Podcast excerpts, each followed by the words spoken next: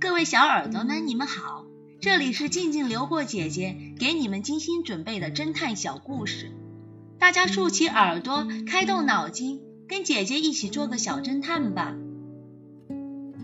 小侦探系列一，是谁撞伤了护士？一大早，警局就接到了报案，一位男护士被车撞了。性命垂危，警察赶到现场后，马上把那位护士送到了医院。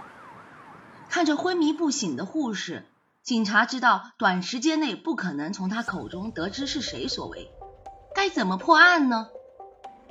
警察局长马上打电话给神探，神探赶到之后，马上调看了案发现场附近的测速照相机，记录显示，案发时段共有三辆车超速行驶。让这三名车主过来。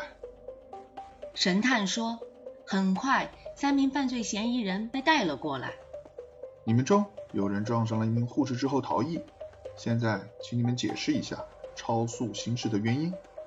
你先来。”神探指着第一名犯罪嫌疑人说：“不是我，我前一晚出去夜游，一大早的赶回来上班，所以车速快了点。”第一名嫌犯解释说。那你呢？